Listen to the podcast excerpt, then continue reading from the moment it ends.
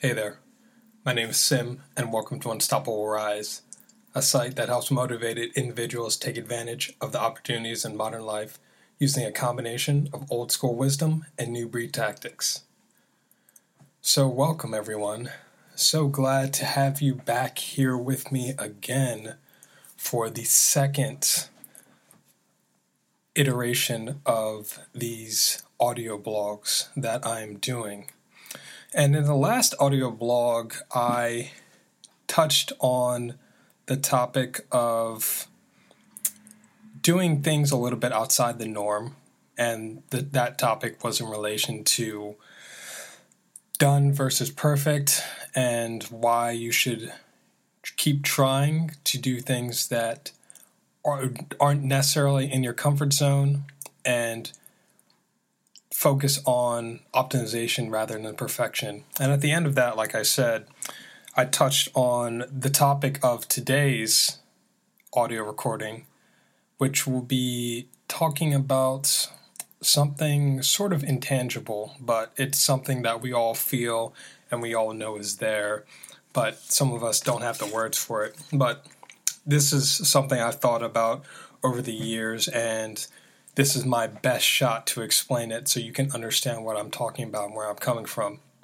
And where I want to take you in this audio recording, where I want you to come off with some understanding, is how is these patterns operating in your life, and where is your quote-unquote ceiling? And I'll get into what that means a little bit later on.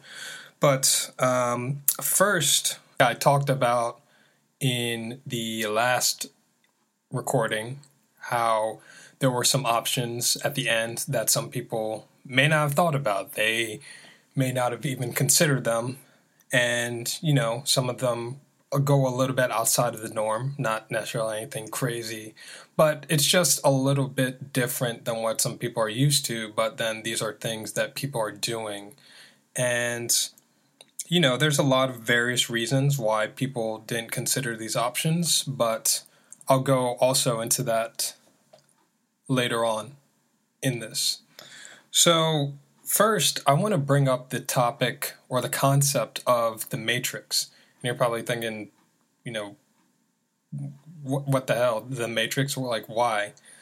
Uh, I think the Matrix is a very interesting movie, and most people have seen or heard of The Matrix, you know.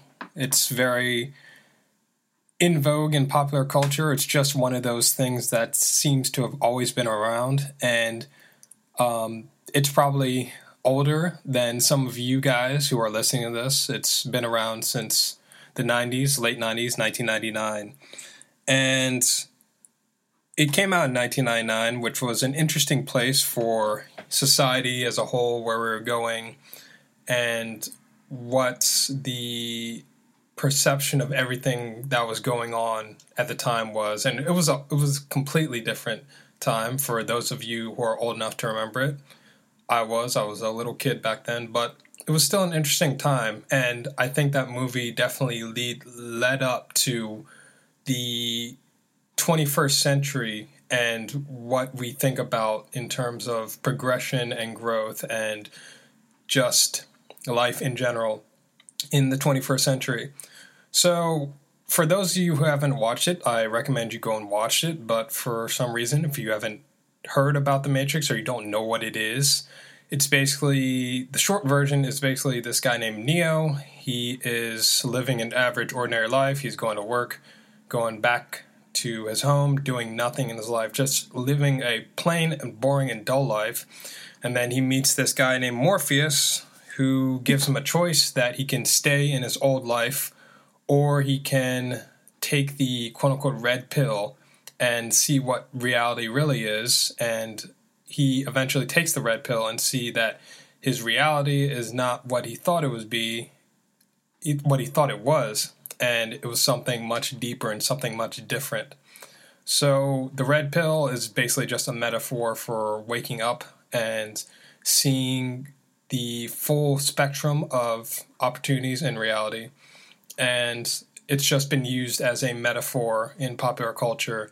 When someone says, I'm taking the red pill, or I'm dishing out red pills, They're pretty much saying that I'm going to give you a dose of truth right now. And that's where that came from. So um, I think this, The Matrix, was based off of, uh, I think it was based off of Eastern philosophy, Eastern religions, in terms of saying that reality, what we perceive as reality, is not really reality. But taking it to a more, staying in shallow, more shallow waters, not going in that deep, I think it's just a ordinary metaphor for ordinary life, and just how, you know, it's so easy to get caught up in the grind and what we think is reality, when in reality there's, you know, much more out there than we could ever have thought of. And we sort of keep ourselves trapped, and we may want more, but we sort of feel as if that we can't get more, there there isn't more. And when you encounter something and you get a dose of a red pill reality, you get a choice to, you know, accept it or reject it, and I'll go into reasons why that is. So I believe that most people are trapped in some form of the matrix. I even believe myself to be trapped in some form of the matrix. I think we're all in our own private matrixes um, because we all have our own perception of reality. But in general, I think that a lot of people are living lives of quiet desperation, as Henry David Thoreau so eloquently put it in Walden. Even back then, people were living lives of quiet desperation. And I think that's just a part of the human condition, to keep doing something that's the same, even though you know it's not necessarily beneficial to you, but it's comfortable. And all of us human beings, we like comfort. We want to be comfortable. And taking the red pill definitely is not comfortable. So, uh, you know, most people, they wake up, they go to work or they go to school, you know, do whatever they have to do there, come back home, sit home, watch T V, play video games, probably get on the phone a little bit, mess around on their phone, and then they go back to sleep, and they do this five days a week, and they look forward to the weekend because it's a break, and then the weekend, you know, they go out and get hammered, or they go out and hook up with some cutie or something, you know, just something to break up the monotony of the week, and they pretty much say, you know, this is what's going to be for the rest of my life for the next thirty, forty, fifty years. And, you know, for a lot of people, it definitely is, but I do think for a lot of people, they could be doing a lot more than they are right now. They don't have to be living this sort of humdrum existence. And I understand that there's only so much you can do within a certain context. You don't want to go ridiculously nuts, like saying, oh, I'm going to sell my house and, you know, move, move in a Tibetan monastery. But I do think that there's ability to create variations within that life that a lot of people are missing out on. So, um, you know, they wonder why their lives have not changed. They wonder why, you know, they're feeling lethargic. You know, they just feel like this is what life is and this is what life has to be. And, you know, they do the same thing over and over again until they reach retirement and they say, oh boy, I can retire now and I don't have to work. But then when they retire, they're like, oh, shit, you know, I actually am bored. I don't have anything to do because I didn't build up this ecosystem of positive emotions and activities. And I was just a pretty much walking shell during my working life. And then, you know, you live ten, fifteen more years and then, you know, you die. That's that's it. And, you know, it's possible never once in this cycle to ever question, you know, what the hell am I doing? Why am I living like this? And it's so easy to get caught up in this cycle because it's encouraged by society. It's encouraged by your friends, your peers. They'll say that, you know, what is your worth? What is, what are you worth? And you say, you can respond by saying your net worth, or you can respond by saying your job title. And if your net worth is high, or if your job title is, you know, Uh, if you're the V P of something, they're going to be impressed and you're a winner in their eyes. You won the game of life. And using those metrics, I think that, you know, I think having success in any field is good. and it's great, but you need to pursue it for the right reasons. And pursuing it because society tells you to, or because you're trying to look good for the people down the street or down the block, that's what just leads to a lot of unnecessary misery for a lot of people. So, um, you know, why why is this? Why do people get caught up in, you know, this this cycle? And why, even though they get information, new information, they don't really want to change how they're living? Well, I truly believe that there is this framework that all human beings operate off of. And it is called, it's basically just called a paradigm. And a paradigm is your, is basically your worldview, but it's it's so much more than that. It's it's your habits, it's your inclinations, it's how you see the world, it's how you process information, it's how you relate to yourself, it's how you relate to other people. It pretty much has everything, like your self-image, your self-concept, what you think of yourself, what you think of others, what you think of yourself in relation to others. It has all of that tied up in this, and the paradigm is set in different areas of life. So you can have a good paradigm for someone who says, I'm going to go after work or after school and do extracurriculars or join a adult softball team or adult baseball team and do some things like that. And you have a good self-image in that regard. But when it comes to work, you feel yourself, you're not really performing how you should. You're not really dealing with things as you should. And your self-image in that area is low. So all of this is wrapped up in what I call a meta paradigm, and this is just your overall life paradigm, and this is how you, again, see the world. And everyone has a metaphorical ceiling that they can reach. Everyone has a ceiling of potential that they have in their mind, and this paradigm is the ceiling. You can only rise higher than, you can not rise any higher than what you've established in your mind for the paradigm. So if your paradigm says that, you know, I make, I don't know, forty-five grand a year, fifty grand a year, your mind is going to shut out opportunities to make more than that because you've convinced yourself that you're only worth that much, even though someone can come to you with a job opportunity offering fifty-five grand or sixty grand, maybe even seventy-five grand. But then you say, you know, that's not me. And you unconsciously self-sabotage. And that's a lot of the reason for a lot of self-sabotage in a lot of people's lives.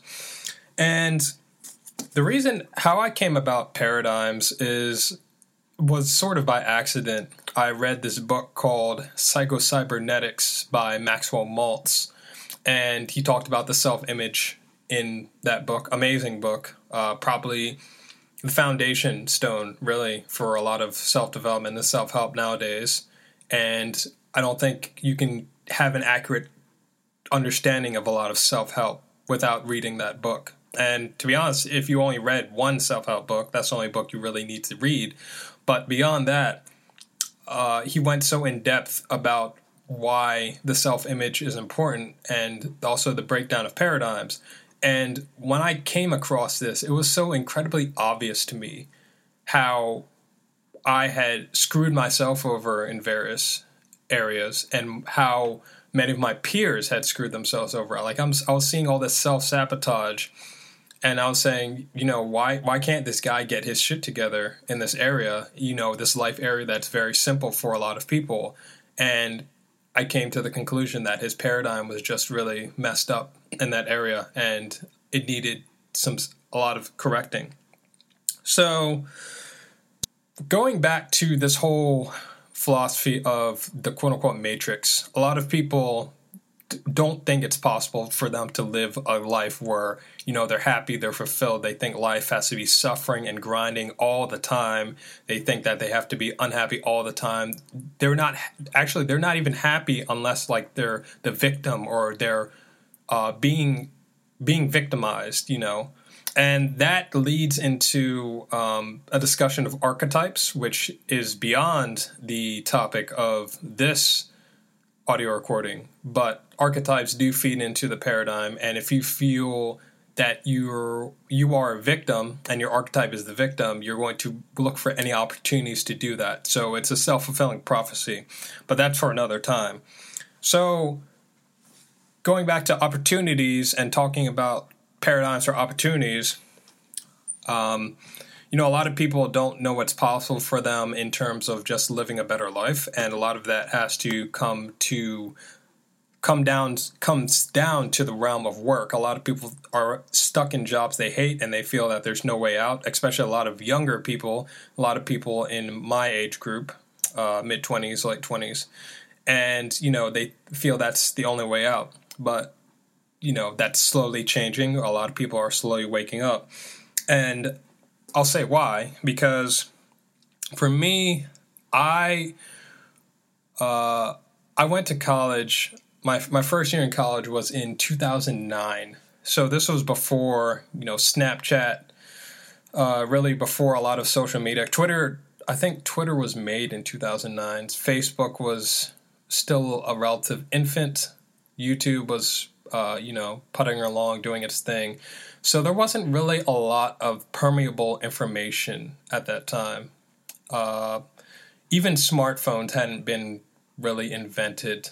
Uh, or they've been they were invented, but they weren't really mass popularity. At two thousand nine, I still had a flip phone, and um, you know that comes with a flip phone is that you know you don't have a lot of access to internet and data and information, all this stuff. So, two thousand nine, our our our world, our economy was still still the old economy, still the old industrial system where, you know, you get a job, you go to school, and you work your way up the ladder, and you live a happy life, happily ever after, and you just get the American dream or whatever dream with two kids, a picket fence, two cars, uh, you know, a mid, mid-level salary, and you just live a comfortable life.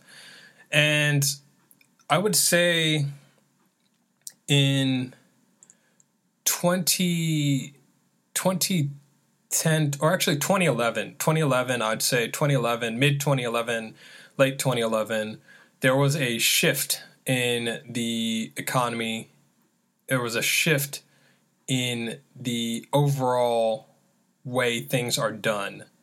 Because at that time, the smartphone revolution had started to get up to speed. People have smartphones on them all the time. They have just an incessant need for content and data, and all these companies had to push it out there.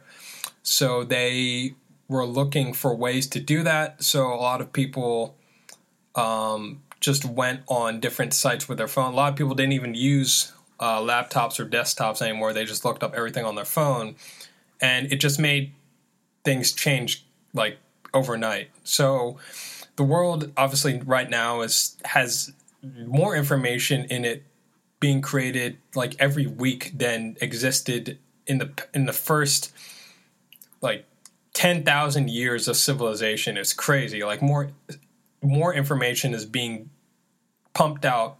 The economy's information is being doubled. Like I think like every every two years. Now it's probably like every year. So more information is coming out. More things are being shown about how other people live, and you're just getting more of a glimpse that your life is not what everyone's life is. And obviously, there's a lot of people who are travel influencers on something like Instagram or social media platforms, and they're showing them traveling to these different locations. And you're like, holy shit, I didn't even know a place like this existed. Because obviously, somebody who was in the sixties and seventies, they didn't even know that a place like Jordan or Uh, Mauritania or Bali or whatever existed. They just read about it, but then they didn't have like videos, they didn't have pictures, and now this is like H D video, H D picture, and you're seeing these places and you're like, wow, these people are going to these places. Can I do that? You start to ask yourself, can I do that? So going back to me, I have always been a sort of take take life by the horns type of guy. Really, uh, I've always been um, sort of uh, what's the word for it? Sort of just ever ready to take on challenges. And I didn't wait for permission. I didn't wait for anybody's go to do certain things. I just did went ahead and did it. And if it failed, then it would be on me. But, you know, a lot of the times if you wait for permission in certain things, you're going to be waiting for a long time.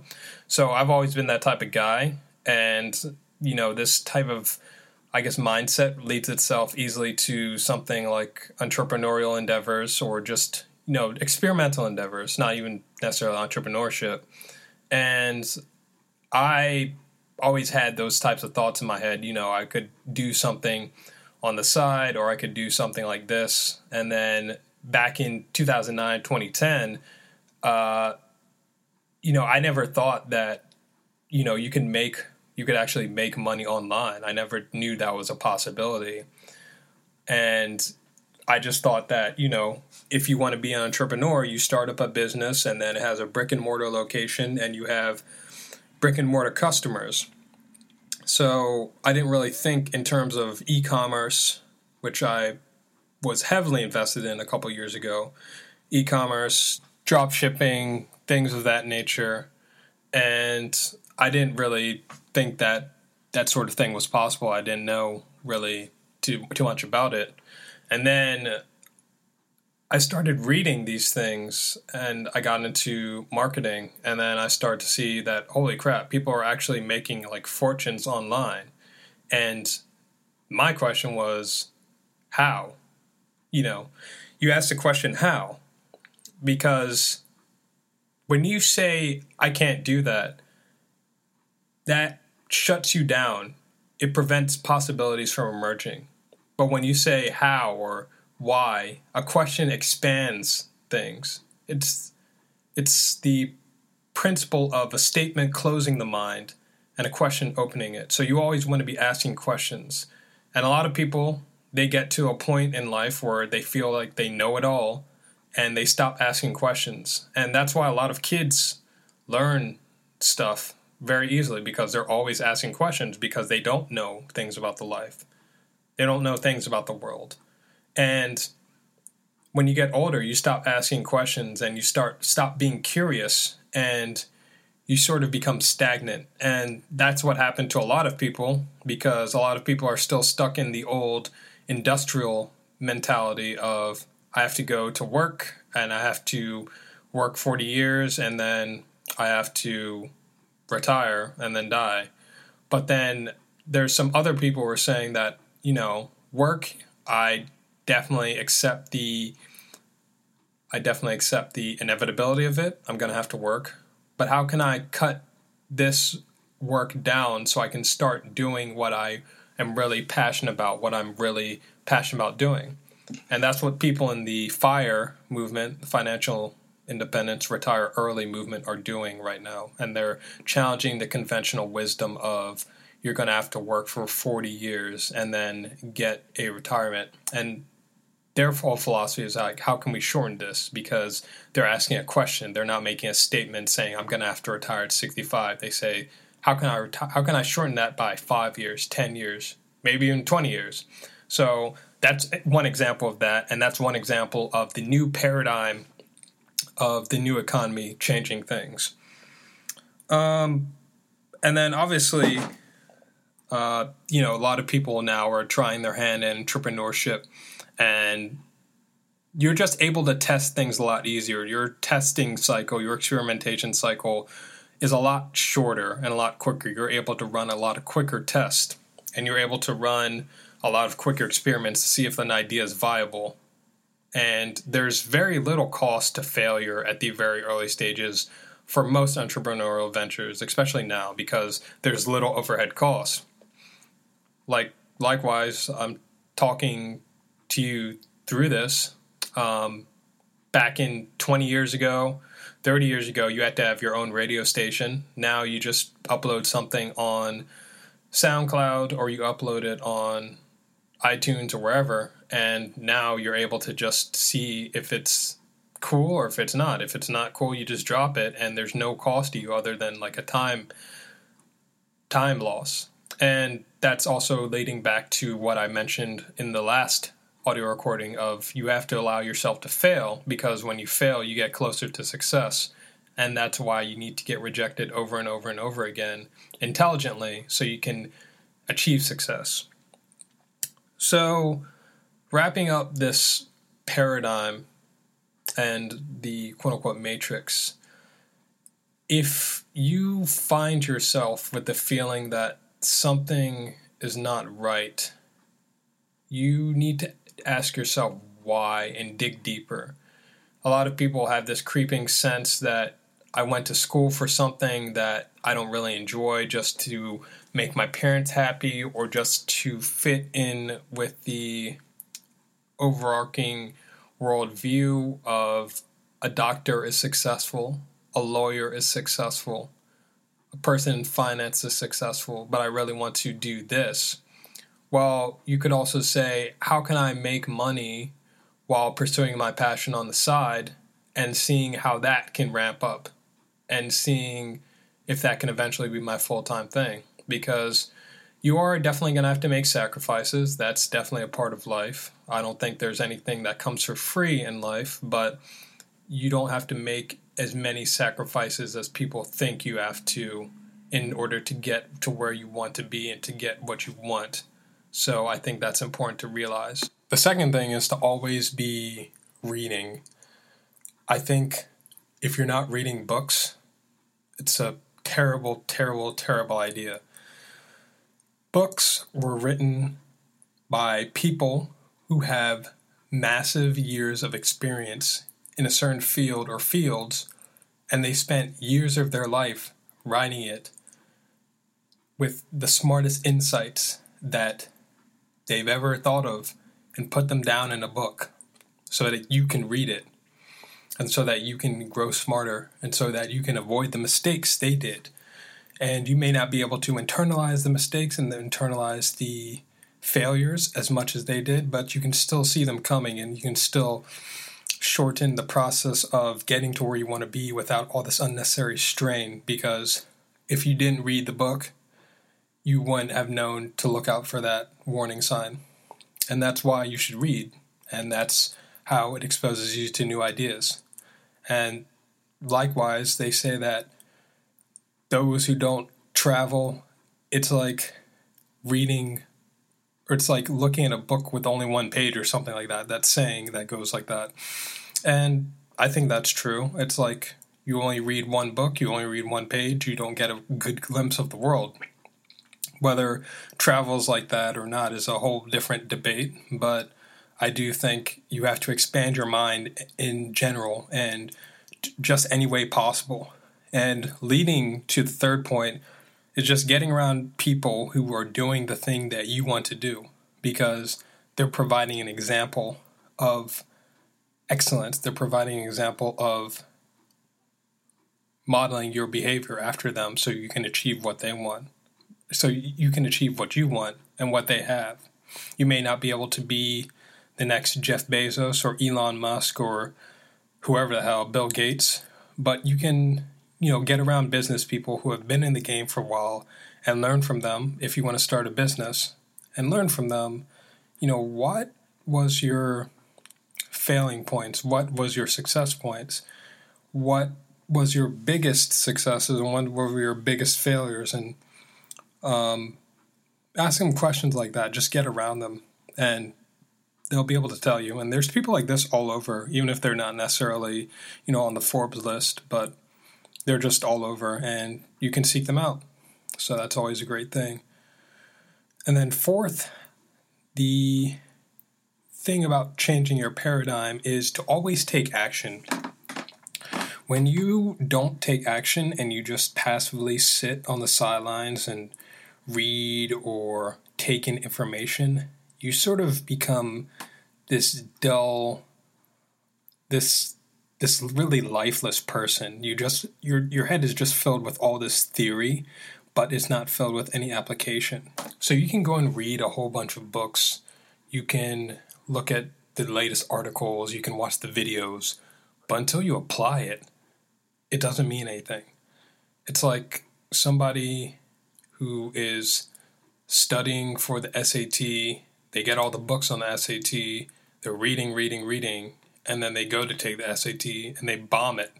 So you always need to be applying, and you always need to be taking action on the insights you get from other people and books.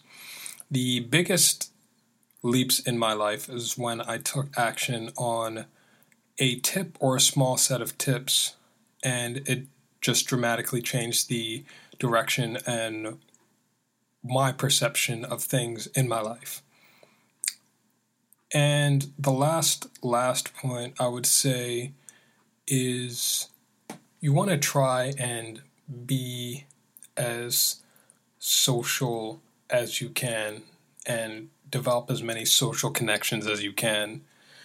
We are a social species. The reason why human beings got to the point they are at is because they were able to gang up and achieve things in groups. And it's cliche, but no man is an island. No one succeeds alone. If you ever see a massive success of anyone, you'll see that they are in a group. The people who founded PayPal, they call them the PayPal Mafia. Elon Musk, Peter Thiel, some other guys, but, you know, all those guys, they all formed a group and they were able to make PayPal a huge success. Um, Steve Wozniak and Steve Jobs, they formed together to make Apple. Bill Gates and Steve Ballmer, Microsoft, or sorry, Bill Gates and Paul Allen and Steve Ballmer eventually. They made Microsoft. So it's a group effort. You know, no one succeeds alone. And if you're antisocial, if you're a quote-unquote introvert and you don't like to be around people, something has, has got to change. You have to make sure you have a wide and deep connection with other people, or else what you want to accomplish in life is not going to succeed, because life is all about give and take. And the more you give, really, the more you get. So it's all a balancing act. It's all reciprocal. It's all bouncing off of one another and collaborating to create something new and something diverse and something different. And also making making it go against the paradigm of the quote-unquote rugged individualist that is so present in American culture and Western culture. So that's about it for breaking paradigms. And to close off, when you start to do this, you'll start to see your personality and your worldview start to shift little by little. And this is not something that's done overnight. It's something that's done brick by brick. You take one brick out and you place it in, take another brick out and place it in, and then you just keep building and building and building until you have something completely different. And that's how progress is made. Paradigms are shifted little by little, not all at once, because if you try and do all at once, you'll just drive yourself insane. And if you do do it all at once, then it's probably not going to be sustained and it will lead to some sort of breakdown. So that is my cautionary tale for anyone who wants to try and change themselves and their worldview all at once. Sometimes you can have a radical shift in a very short amount of time, but it's not common. So I would just focus on what I mentioned in last post, last blog, last audio recording, to always focus on small improvements, the small optimizations that lead to the big finish at the end. So I hope you enjoyed this.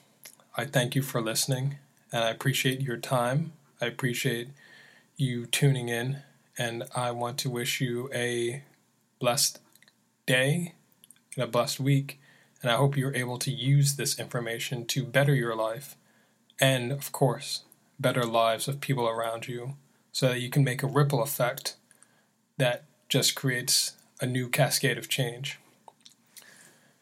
That's all. Catch you next time. Peace.